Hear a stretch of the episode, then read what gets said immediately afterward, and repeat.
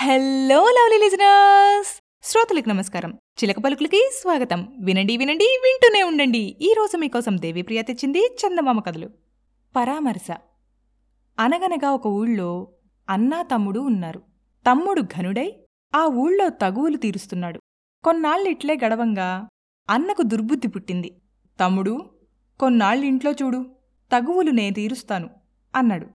కిమ్మనకుండా తమ్ముడు సరే అనగా పెత్తనమంతా అన్నయ్యే చూసుకుంటున్నాడు. ఇంతలో ఊళ్ళో ఎవరి పెళ్ళామో వింతగా కాలం చేసింది. తమ్ముడు మునుపొకసారి ఇలాగే తల్లి గతించిన ఒకరితో ఆవిడ మీకే కాదండి అందరకునూ అమ్మే అన్నాడు. మర్యాదంటే ఇంతే గదా అని మందబుద్ధితో అన్నయ్య పాపం ఆవిడ మీకే కాదు పల్లెకంతకు భార్యే అన్నాడు. చాలు నార్మై అంటూ అతడు నాలుగు తన్నులు తన్నాడు. సత్తా లేకుండా పదవికి పోతే మెత్తగా తన్నులు తింటారు. నచ్చిందా? అయితే సబ్స్క్రైబ్ చేసి సపోర్ట్ చేయండి. చేస్తారు కదా?